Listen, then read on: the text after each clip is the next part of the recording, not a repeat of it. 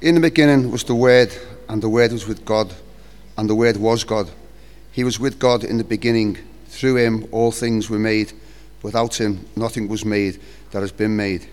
In him was life, and that life was the light of all mankind. The light shines in the darkness, and the darkness has not overcome it. There was a man sent from God whose name was John. He came as a witness to testify concerning that light so that through him all might believe. He himself was not that light, he came only as witness to the light. The true light that gives light to everyone was coming into the world.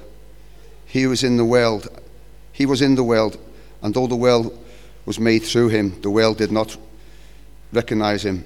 He came to that which was his own, but his own did not receive him. Yet to all who did receive him, to those who believed in his name, he gave the right to become children of God. Children born not of natural descent, nor of human decision or a husband's will, but born of God. The Word became flesh and dwelt among us. We have seen his glory, the glory of the, of the one and only Son, who came from the Father, full of grace and truth. John testifies concerning him. He cried out, saying, this is the one I spoke about when I said, He who comes after me has surpassed me because he was before me. Out of the fullness we have all received grace in place of grace already given, for the law was given through, through Moses. Grace and truth came through Jesus Christ. No one has ever seen God, but only but the only and only Son who is himself God. And in, in the closest relationship with the Father, he made him known. Praise be to God. Please take a seat, grab a hold of your Bibles, turn up John, first chapter. We're going into this gospel. We're going to be doing it for the foreseeable next few months. And something dawned on me this week, and it was, it was quite, quite an experience, if I'm honest with you. Um, and it meant that I envy a number of you. Uh, there's certain things in life you can only do once. And the greatest of those is to be struck for the very first time with the enormity of the discovery of who Jesus Christ is. And I realize that many of us in this room are at different places spiritually. Some of you guys are just looking in, some of you have sat in a church pew for a long, long time, and I wonder whether you've ever discovered Jesus. There you go, I've just said it. But there's something about discovering Jesus for the first time, and uh, as I looked through this text this week, I found myself wanting to be able to become a Christian again. and you're like, you already are one, you're in a good place. But when you just encounter something of the magnitude of who he is, and how he moves towards us and what he offers and how life is found in his name, it does something in your soul. So even if you are somebody who's been a Christian for a long, long time, would you join with me this morning, please, in just saying and speaking out, Lord, would you show me who you are again? Would you show me who Christ is again? Would you help me believe again? You know that there are degrees of belief, don't you? It's always more to be found. And it's the route to joy, hope, life, clarity, and eternal life. So let's pray together, asking you to help us with that. Lord, help us to believe. If Christ is who he says he is, if he is the Word of God, if he put on flesh, and if he came and met with us, if he is life and light, if in him there is grace and truth, if He is the very reason that we've got a pulse today, if He is knowable, oh Lord, bring some wonderful things together, we ask. I can't do that. This will only be by your will. Lord, would you help us to dwell together with you in this revelation of who Christ is? Oh Lord, raise up belief. In Jesus' name we pray. Amen. And I suppose my route through to that is to do a little bit of training with you. You're you ready? And I'm not talking about running around the block. You haven't got to do any intervals. You haven't got to lift any weights. But here's a little bit of training for you. Uh, I have conversations with people in the cafe as often as I can. You have conversations with work colleagues, family members. And usually, I, in my experience, I meet one of two responses when I try to talk to them about the realities of, of faith in the living God. And generally, there's a bit of an, an age split. So, generally, if somebody is um, maybe over the age of 60 ish or something like that, and I start to chat to them in the cafe, very quickly I, I, I, sort of get the hints that they want me to put the brake on, and the way that they want me to, the, the, the way that they do that is they say, I believe in God, or I'm a Christian. And you know what? I don't believe them. Maybe that makes me sound mean, I'm not sure. I maintain a healthy kind of skepticism. And so the route that I will go with them is I'm like, oh, that's absolutely great, but can I just clarify something? Um, which God do you believe in? What is he like? What does he do? And what does he mean to you? And of course, there's the opposite end of the spectrum, which is uh, usually if they're under the age of 30 and uh, have grown up in a secular culture that sort of has got the remnant of religion but doesn't know much about what belief is, I'll start a, I'll start a conversation with somebody and I'll try to talk about belief and who the living God is and what it means to have him in, in your life. And, and, and they'll come out with, rather than I believe in God, they come out with the very opposite, which is I don't believe in God. And of course, it feels like that in a moment that that's just like, eh, stop, can't take that one any further. And I'm like, no, this is brilliant. So usually I'll say something along the lines of, like this to them I'll say, wow. But can I just be clear? Which God is it you don't believe in? And they're like, huh? And of course, in that moment, there's the opportunity to explore all their misconceptions because the reality is I'm probably closer to them than they think. I probably don't believe in the God that they don't believe in either. And at the end of the day, I want to get people to who is the real God? And that is the ultimate question of existence, isn't it? Does it really matter that there is a real God who has revealed himself and made himself known? Wow the idea that the one who owns all eternity, all of existence, can be known. I like the, um, uh, the phrase of one Iranian woman who had grown up in a, uh, in a strict Muslim background and she'd found herself, much to her own surprise, discovering the New Testament and she starts working through the gospel stories.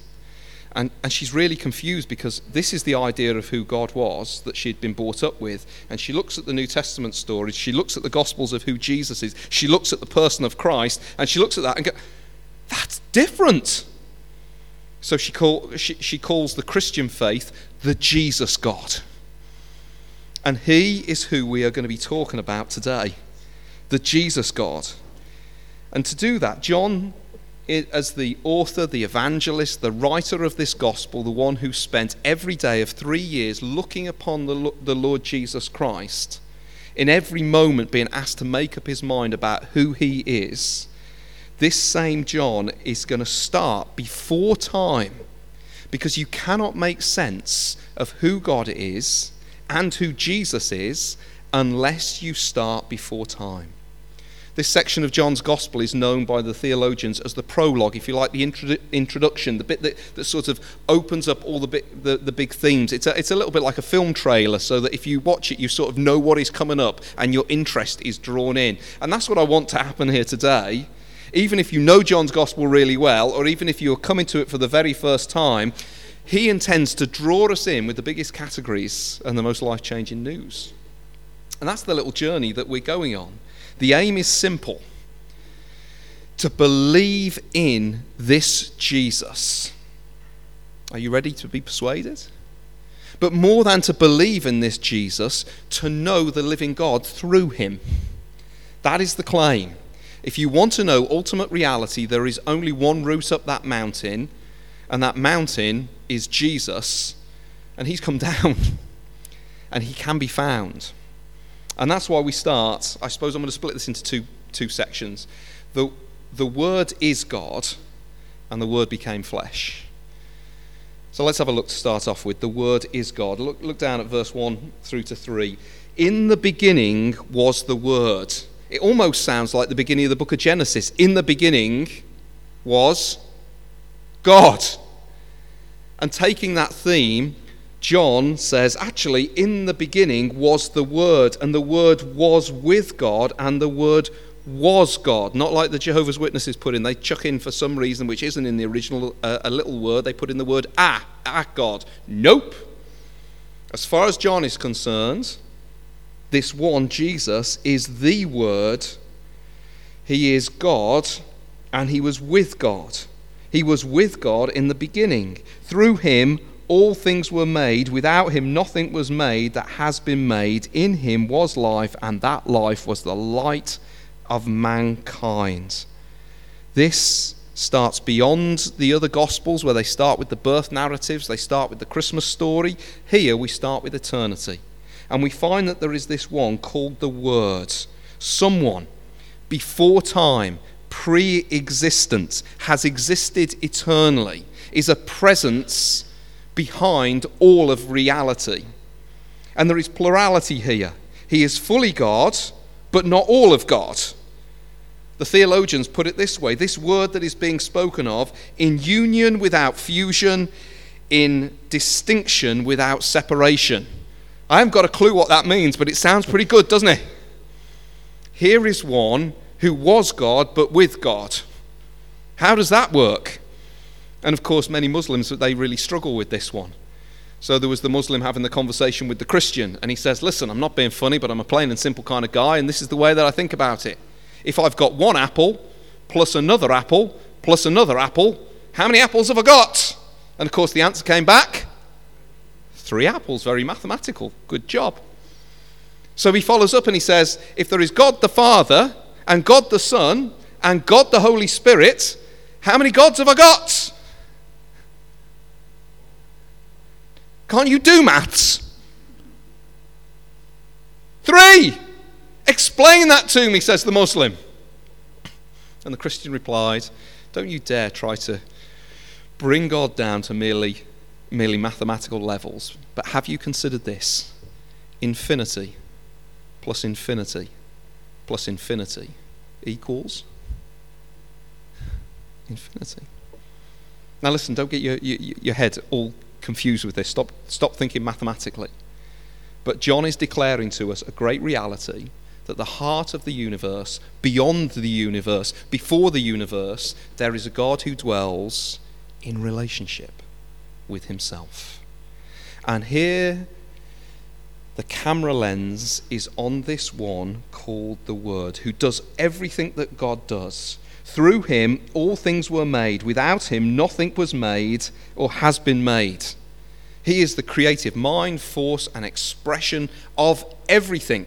Everything echoes him. Everything was written by him and is for him. But look at this phrase, the word. It literally means logos, it means expression. It was very familiar in Greek terms. It was the idea of, uh, of, of, rationality, of making sense, of expression, of um, revealing of self. And Jesus here is re- re- referred to as the Word. Now, why is that important to us? It's because it tells us what, not just that there is a God, but what God is like. Do you want to know what God is like? A person's words are the clearest revelation of who they are, but more than that, they are a personal invite to interaction and relationship. In other words, God is a relational God. I was trying to think of ways to, to illustrate this, and um, it, it, came upon me when I, when I was standing on my, I, my drive yesterday, watching a rather knackered lady who had run far, far, far too much. And she'd come back from her run, and she was looking exhausted, and she looked at her thing, and she wanted to round up the figures of her, her miles. And although she could barely walk, she says, I'm just going to go and, I can't run the last half mile, but I, I'm going to go and walk it. Now, I didn't need to hear that. I could have just watched that and I would have seen something of who my wife was. Because you can know people a bit by what they do. You can experience people. So, you guys have experienced something of my wife today. She was tinkling the ivories and we were singing along And so you can know some stuff about her. You can know that she's very determined. You can know that she's creative. But you can't know her until you've spoken with her. Do you get that? Do you know the Prime Minister? Oh, you know some things about the Prime Minister. You watch his actions, you hear his words. But I don't know if I said to Lucy, Do you know the Prime Minister? Well, I, I've never spoken with him. And here we get the intention of the living God that he doesn't just want you to know stuff about him, he wants you, you, me, to know him. So the word has been revealed so that we can know him. You can study somebody an awful lot, know stuff about them, believe all kinds of things about them, but not know them. Some of you will be happy with that about God. Tell me some stuff about God. But I don't want to go any further. Why do you think that is? Because if you really let Him speak to you, things might happen. things might happen. And so we find that the light shines in the darkness, and the darkness has not overcome. He's speaking and he's shining a light. It's funny, isn't it? There are times when I, when I go out into the, uh, when it's uh, winter time, and I go out into the uh, play area out the back of the Noahs, and I go out with the light on my torch.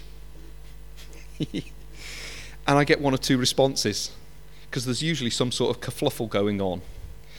And usually I go up, and some of them, when they see me bringing the light, what do they do? Oh, thanks. They want the light around. It's because they're not because they're not up to no good. They've got a little bit of a difficulty. Maybe they've lost something, or something's gone wrong, or somebody's injured themselves, and I find myself being warmly welcomed with the light and I shine my light on them and I help them and we sort it out. We have a little bit of a chat. I tell them who I am. I invite them to church. Bye bye. But others, when I go out with my light, what do you think happens? What do they do? they scarper because they don't want the light. There's nothing wrong with the light, but the posture of what the light does in their moment, in their life, they don't want to be found by the light. And immediately we've been told something about ourselves that God is, is coming. And He's coming with an expression of Himself to bring His grace and His mercy and His might towards us. And we will be found out by the way that we respond to this word.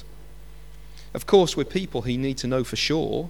And so we're told in the next couple of verses that God is really concerned that we have a confidence there was a man sent from God whose name was John. We're talking about John the Baptist here.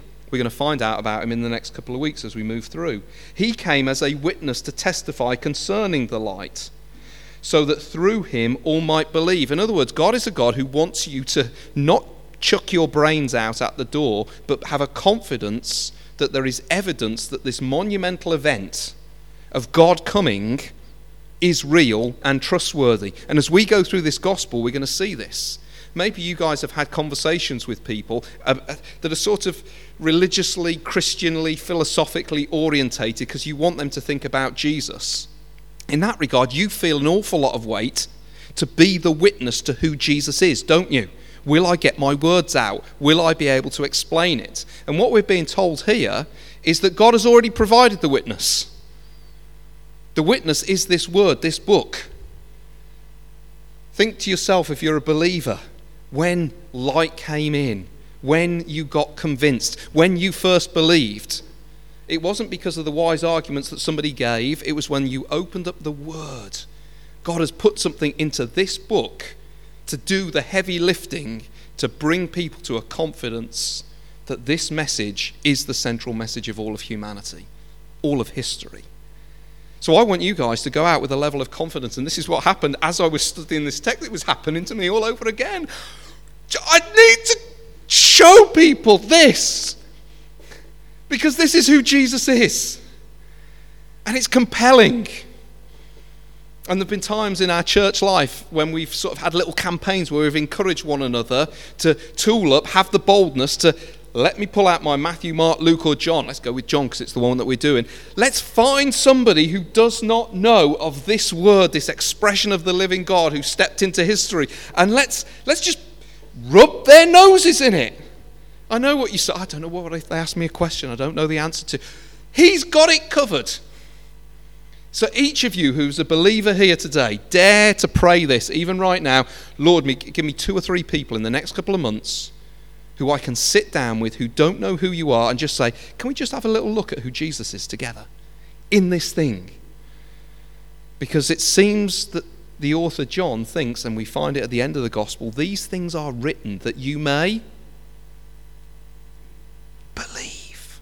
And that by believing that Jesus is the Son of God, have life in his name. This takes the pressure off. takes the pressure off. Just get the Bible open in front of people. Get this gospel because he walks off the pages of Scripture into our life and he is compelling. Verse 9 The true light which, that gives light to everyone was coming into the world. Oh, we live in a world that is in darkness and we need this light. He was in the world, and though the world was made through him, notice this, the world didn't recognize him.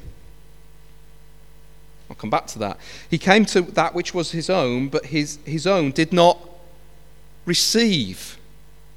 So, at the heart of the Christian faith is there an assumption that there is somebody of such a magnitude that the only right and fitting response to, to him is to recognize him for who he is and to receive him as who he is. And that's what happens when somebody becomes a Christian. We talked a little bit about baptisms earlier. The thing that we celebrate is nothing more or less than somebody has recognized Jesus and received Jesus, and their life has been changed forever.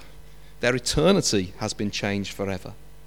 He came to that which was his own, but his own did not receive him. Yet to all who did receive him, to those who believed in his name, he gave the right to become children of God not of a human decision or a husband's will, but born of God.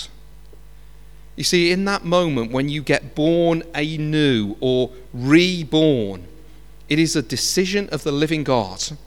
Now, all of you here have gone through an experience of birth, but there isn't a single person in here that decided, you know what, I think I'm going to be born. I think I'm just going to come into the world. I think I'm going to give myself life. I think, no, no, it was out of somebody else's decision. And whose decision is operative, is fundamental and ultimate here. There is a newness of life that gets offered to people like you and me, and who owns it? Who controls it? The living God. And he says, I want to make you my children, but I'm going to do the heavy lifting and the choice is going to be from me. Now, I hope that comforts some of you here today. Shall I tell you why? If you have faith and belief in Jesus today, that wasn't your idea. It's a testimony to you that God wants you to be his child and enjoy the fullness of that. I know what is our experience when we go through that process. We come to, we suddenly believe, we recognize, we receive we, we do that, and that is the proof that God wants you to be his child. I hope that makes some of you feel special today, because you may not have been wanted for anything else, and you may not have amounted to much. But if Christ is at work in your life, it's because he wants you. He wants you to be named as his child. That's why we've got the best news for Speak. You think about all the people out there who are trying to make life work and they find it difficult. They're very confused and pursuing all kinds of different things. And we have the news that there is a God who says, I want to make you my children. that will change your present and your eternity. And all you have to do is receive, recognize, believe. Will you do that? Earlier in the passage, we've skipped over it, but I must go back. He's described as the one that he is, in him was life. It speaks of his creative authority to rule and own all things, which basically means that um, you belong to him. I can't say it in a more agreeable way. I, I, and, and I know when I speak to some of my friends who aren't yet believers, they find this so frustrating. When, who on earth are you to say that I belong to God? Well, it doesn't matter what I say. He says it. You are His and for His purpose. Life is found in you. He made you. Every freckle on your face, every quirk of your personality, every moment of your story is wrapped up and owned by Him. It's all for Him. That is the magnitude of who He is. And He's done that personally and specifically. So if you try to understand your reason or meaning or your life apart from Him, you're going to be in the dark. You're going to be missing the most important thing about you, which is life is found in the one who made you. But light is here. Sorry, I should just say, you do not know yourself until you know yourself in relation to Him. You can't do. Some of us watch our friends and family, those of us who believe, some of us watch our friends and family making all kinds of curious choices, mistakes, and um, pursuing all kinds of things. And when you try to have a reasonable discussion with them about that, that, that it's as if you're talking a, a totally different language. And why is that? Because you're seeing them through the lens of people who are made by God and have been made for God and they're seeing themselves through the lens of, I make myself and define, define who I am. Not according to this. We're on a road to nowhere when we pursue that kind of living. Because in Him is life, and that life is the light. In John's Gospel, light is sort of understanding, meaning, purpose, that craving that every, that every soul has to make sense of it. We ask the big question what is the meaning of life? In fact, I, I, was involved in a conversation that referred to the comedian Jimmy Carr. Are you familiar with him?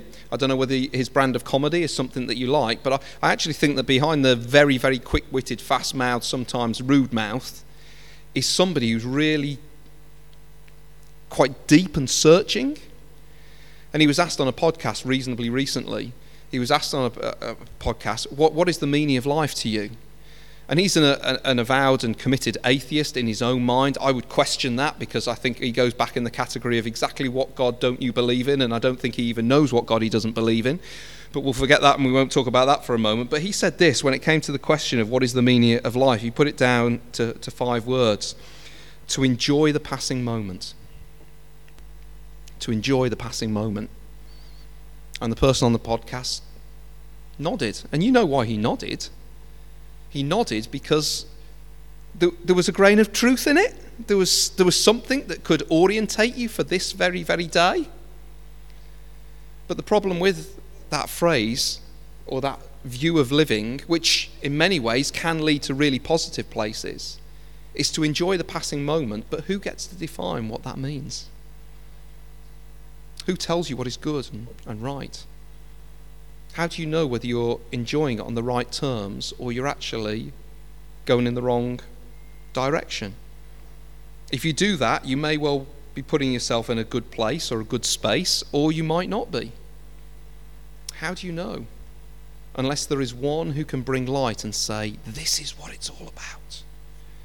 And Jesus comes and says, I am the light of the world. And so he comes on a rescue mission to deliver people from confusion, sin, and hiding from the light. He comes to make them children. This is what God is like. It's all at His initiative. And I suppose what we could say is, and maybe you want to run this test by you. If you want to know whether you just know stuff about God, or believe in God, or don't believe in God, you can put this test do you know God as Father? Not, do you know that God is a Father because you've prayed the Lord's Prayer when you were little or read it in the Bible? But do you know God as your Father because He's made you His child? If you haven't, I'm both worried for you and envious of you. I'm worried for you because it means that you've got God wrong because it's the only way to know Him, according to what John says here. But I'm envious of you because you've got a wonderful discovery. And maybe even now you could be daring to pray, Lord, if you are this Father who makes me a child, if this is something that rather I could just know about but be lit up by the fatherly love of God to me through Jesus Christ the Son, the one who is your word, the expression whom I must recognize and receive and believe in and know, please would you bring that into my life now? Would you take me on a journey of discovery?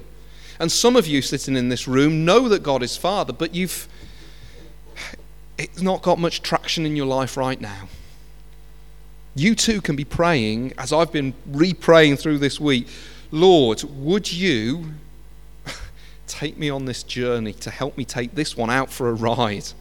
That I'm a child of God, loved. This is who God is, the Jesus God.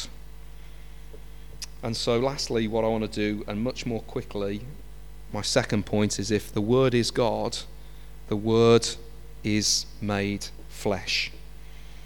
Verse 14 The Word became flesh and made his dwelling among us. We have seen his glory, the glory of the one and only Son who came from the Father, full of grace and truth.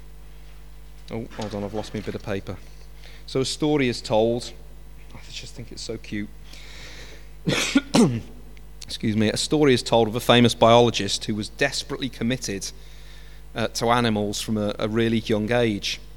And as a boy, he was rather clumsy, and at one point, he kicked over an ant's nest. And of course, what happens when you kick over an ant's nest? They all go nuts, they're running everywhere. And though he was with his mum, he was overcome with a measure of sadness as to what the kerfluffle and the confusion and the difficulty that he had um, caused. And he, his heart was just crying out, These poor little ants, these poor little ants. Now, maybe you would have been ut- utterly indifferent. Maybe some of you on your worst moments would have been stamping away. You know, that's not great, God's creatures, even though they're ants. But trying to console him, his mother said this Isn't it a shame that you can't show those ants how much you care? Now, he was quite bright, he was quite astute. And all of a sudden, he realized that would, what that would mean. And he said, Mum, with it, tears in his eyes, there's only one way I can do that. I would have to become an ant myself. And we hear that the one who threw stars into space has been shrunk down to become what? An ant. The Word became flesh and lived with the ants.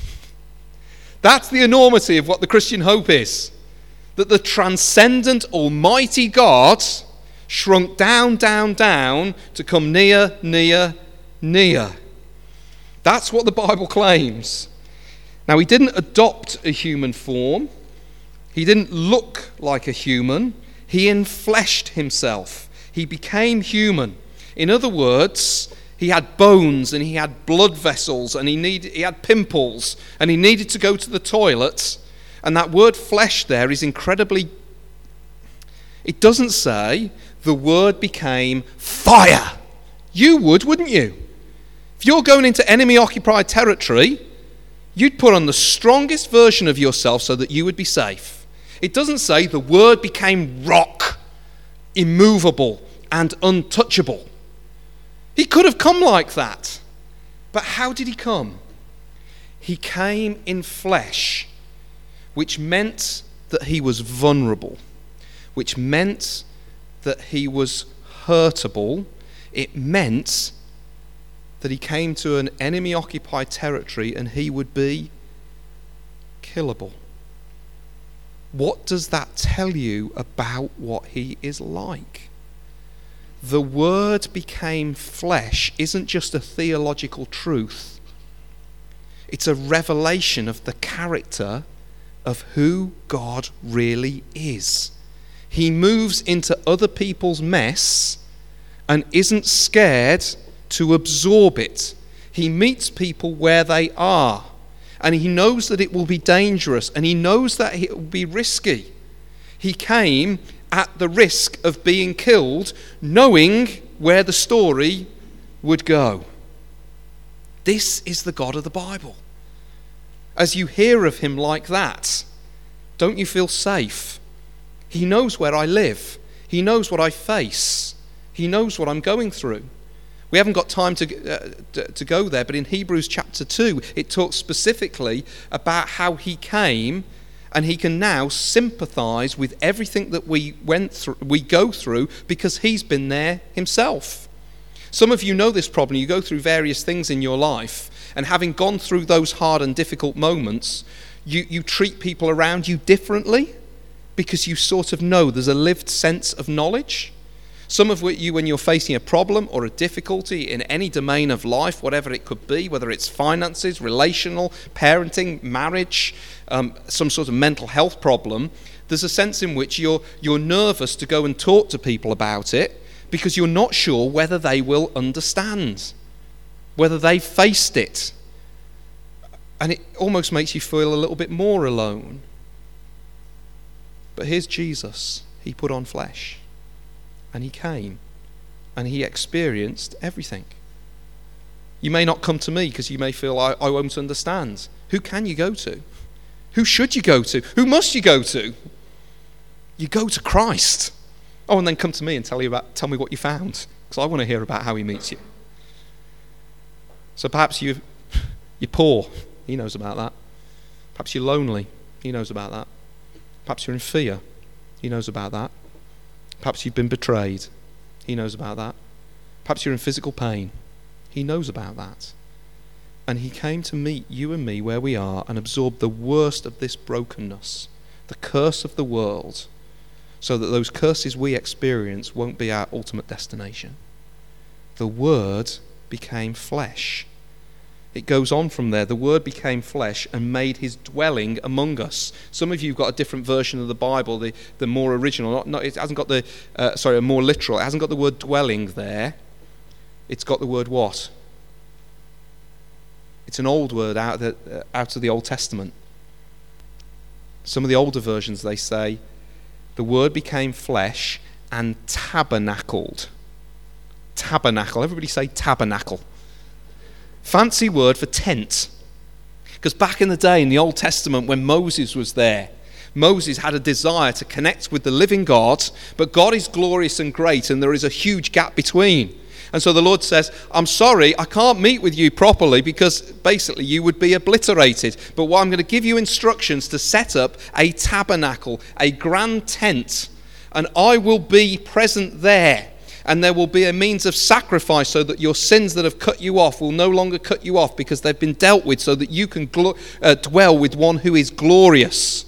And you will see something of me, but it will have to be veiled because I'm just too darn dangerous and you guys are too darn guilty. And now we have the news that having seen that pattern, a tent full of the presence of God he is that in the midst of his people. And they've seen his glory. Look at that. We have seen his glory, the glory of the one and only Son who came from the Father, full of grace and truth.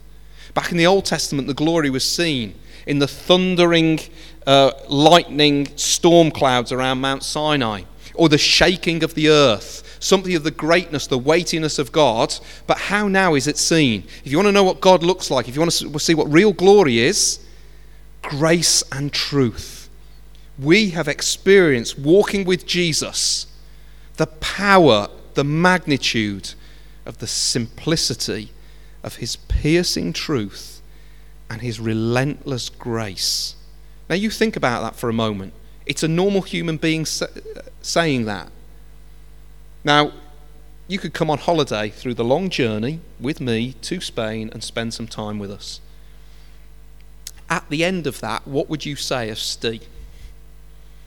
Having dwelt in our little property down there and watch me in the mornings, and watch me when the kids are kicking off, and watch what I give my attention to, and watch me how I respond to problems. What would you be your evaluation of Stevie? Yeah. Just ask my wife. Yeah, high maintenance. Difficult. What are the words that he used to describe three years of watching everything Jesus said and did? What does the witness say? The only words that describe him are grace and truth in every moment. Anybody here ever been judgmental or critical of anybody? Anybody here ever told a lie? So you're the opposite of grace and you're the opposite of truth. If Jesus was here, he would have stood out like a sore thumb. He would have been on a totally different level, made of different stuff. And they testify to it because they want you to know that he is different and God is like this, and he's come to dwell with us. John testified concerning this. He cried out, saying, This is the one I spoke about, and I said, He who comes after me has surpassed me because he was before me, speaking of his pre existent nature. Out of his fullness we have all received grace in place of grace. In other words, the Old Testament tabernacle was a grace. It was a way to connect to God, but it was incomplete. Now, that grace has been superseded by the real deal. The thing it was pointing to has arrived. Jesus has landed on planet Earth. And the only word is grace. For the law was given through Moses, grace and truth came through Jesus Christ. No one has ever seen God, but the one and only Son, who is himself God and is in the closest relationship with him, in the ESV it says, who is at the Father's side in total union, has made him known. And there is the direction of travel for the adventure of every single life. This God is not just that you can know stuff about Him, He wants to know you, and He wants you to know Him. He wants you to recognize Him, to receive Him, to enjoy His grace and truth. He wants you to believe. It means that you cannot make too much of Jesus. We're very good at making too little of Him, but it's impossible to make too much of him. For those of you who don't yet know him, look into this gospel. Yeah, we're going to be working it through it over the next few months, but listen, don't wait. These are two bigger things. If he is who he says he is and can do what he says he can do, then you need to know about that right now. So get your John's Gospel open and dig in and ask your questions and say, is this the evidence and the testimony that I need? Can it be that there is somebody who wants to be my heavenly Father? I can be a child of God and secure forever. Cry out to him and say, Lord, if there's more for me to know, I want to know it if you're offering it. And I don't mind coming out of my darkness. I'll need help. But bring me out the darkness into the light that I may know you. And for us, what does it mean? It means for those of us who believe, what are we going to want to do with this? We're going to want to let the light shine. We're going to want to put all of our hope in who He is. We're going to want to become Christians again every single day. We're going to sing in Christ alone. Let's do that now.